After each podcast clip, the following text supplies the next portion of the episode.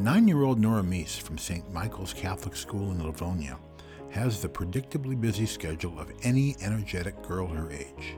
I play basketball and then I'm starting volleyball in January. And I do dance. She's an incredible student, getting mostly A's with the very rare A minus. This is her dad, Patrick. She does well academically, socially, athletically, spiritually. She's uh, just a, a great young lady. But while many girls her age may revere JoJo Siwa or Taylor Swift, Nora has a unique hero, Blessed Solanus Casey. I think he is like amazing. Nora's reasons for this go deeper than reverence for saintly piety. They are intensely personal, because Nora almost never was a healthy nine year old girl, and she believes she has Blessed Solanus to thank for that. She very much believes that she's a miracle girl. Welcome to Detroit Stories, a podcast on a mission to boldly share the stories of the people and the communities in Southeast Michigan. These are the stories that fascinate and inspire us. This episode is sponsored by Michigan Catholic Conference. Visit micatholic.org forward slash sign up to join the Catholic Advocacy Network. You'll receive email updates and action steps to have your Catholic voice heard on bills in the Michigan House and Senate that impact human dignity and the common good.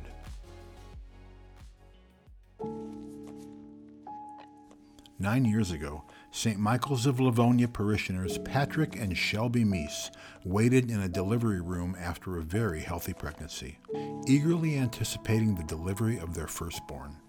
Like any new parents, they didn't know exactly what to expect in childbirth, but they knew enough to know when things were going wrong, and things seemed to be going very wrong.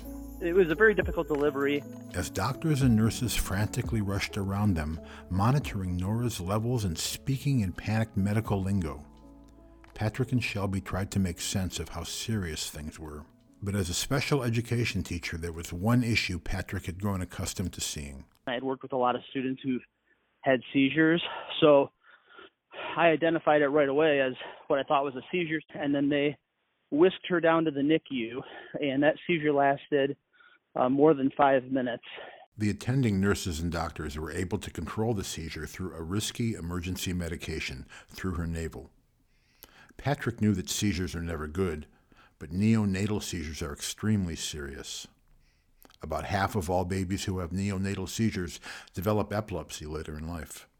Those with seizures related to the brain often have further complications if they survive, such as cerebral palsy, developmental disabilities, or other neurological disorders. So they were able to control the seizure, and um, they did a bunch of testing to determine why she had a seizure. So during the testing, they discovered that she had a very large brain bleed, which they call the intraparenchymal hemorrhage, otherwise known as a stroke, covering a large part of her brain. Uh, we were devastated. This was uh, our first child. We didn't know what to expect going through the process, but we certainly didn't expect uh, trauma to occur on our uh, on the day of our daughter's birth. Nora spent the following days in the NICU, where she was put on regular seizure medication. Patrick and Shelby were told that Nora had a type of brain bleed that disrupts normal blood flow and subsequently deprives the brain of oxygen, resulting in brain cells dying. It is associated with a high mortality rate and neurological deficits, speech, vision, and hearing problems. Patrick and Shelby were told that the extent of her brain bleed made it likely that she would never walk or talk. Uh, she had a, a, significant brain bleed. I'll never forget the doctor who told us this. Um, she didn't have a very good bedside manner. She pulled us into her office and she pulled up Nora's image and she looked at this large area of her brain, circled it on the computer, and said, You don't have to be a radiologist to see that this is a significant brain bleed. And then throughout the course of her care while in the NICU, they were um, consistently trying to prepare us for, uh, again, the, the, significance of what could happen in terms of uh, her impact of the of what would be a disability. This is Shelby. You know, I remember one of her doctors coming into our room after she had been there for a few days because obviously she had spent some time in the NICU. But I remember him coming to us and telling us that our baby was the sickest baby in the NICU. And as first time parents, I mean, that is just absolutely gut wrenching when we are inexperienced. We don't understand this language that they're speaking to us.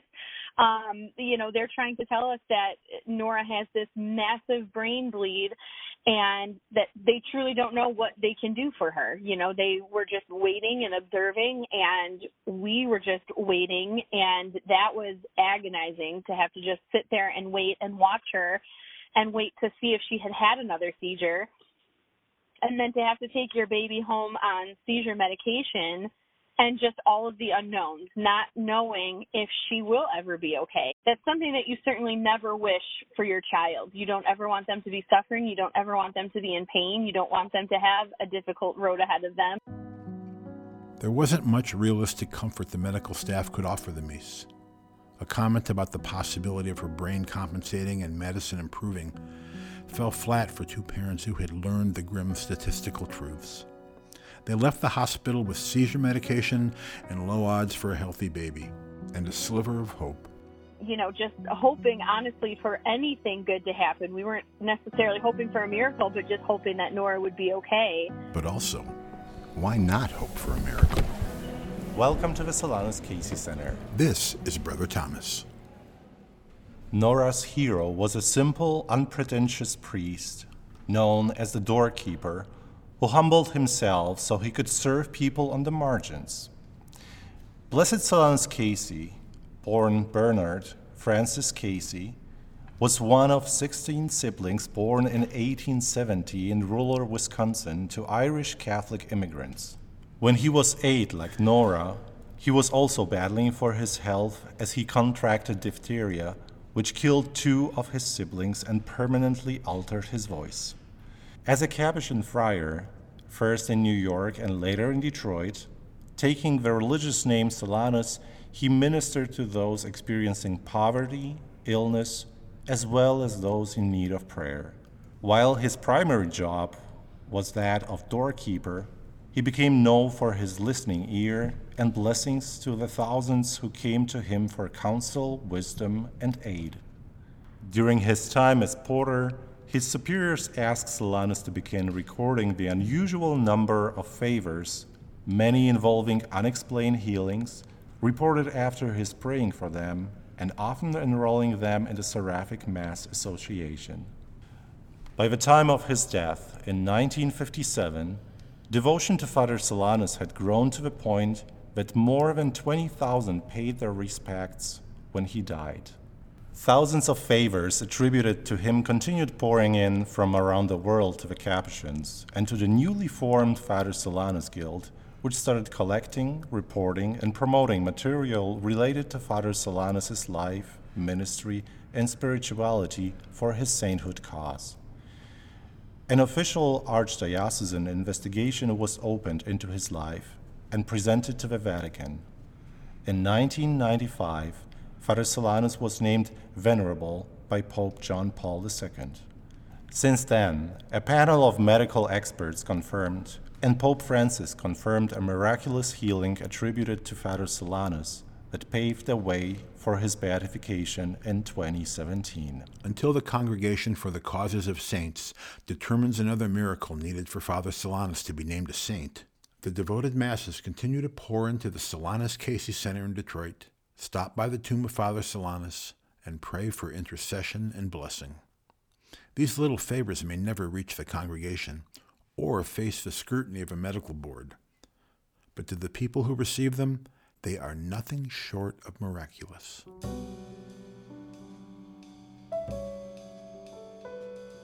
One of the thousands who had a devotion to Father Solanus during his lifetime was the grandfather of Patrick Meese. So our family had a devotion of, to Blessed Solanus before this. Um, my maternal grandfather uh, took at the time his brother-in-law to see Father Solanus in Indiana. I believe it was in the 1950s. Um, and as the the story goes, he took him there to for uh, polio and he was not cured of polio, but this uh, family member was uh, a serious alcoholic who, after receiving a blessing from Father Solanus, never touched alcohol again. My my dad also has a strong devotion. He's taken friends um, who also uh, now go regularly and pray at the tomb. So that that's been a part of our family, um, that story, and living in Livonia and having the the Father Solanus Center uh, essentially in our backyard, about 15 minutes away. Uh, that's something that that uh, we, we've had a, a long-standing devotion in our family to Blessed Solanus. Leaving the NICU, Patrick and Shelby were hungry for spiritual guidance and solace, painfully aware of the parenting demands they were expected to face. Reflexively, they went to St. Bonaventure's, to the same tomb that thousands, including Patrick's family, had gone before in moments of need and deep questioning upon her being released from the NICU, we took her to uh, the tomb of Father Solanus and we requested a blessing for her. And uh, the priest uh, asked us to put her car seat right on the tomb of Father Solanus. This was before he was uh, determined to be blessed, and uh, it was just the wooden top to the tomb. Um, so we were able to put her car seat on there, and the priest prayed for her. He used the relic that Father Solanus used to use when he blessed the sick. And then the priest also blessed myself and my wife.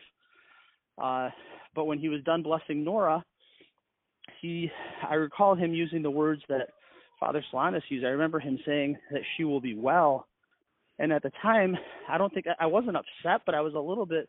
It caught me off guard because we had just heard you know, for several days how sick she was and what the future might look like for her. Um, but we wanted to uh, align ourselves with the teaching of Father Solanus and thank God ahead of time, and we we truly uh, tried to keep that in mind. Patrick and Shelby left St. Bonaventure's with the assumption that nothing changed, but a sense of gratitude for a newfound disposition of peace and a feeling of empowerment.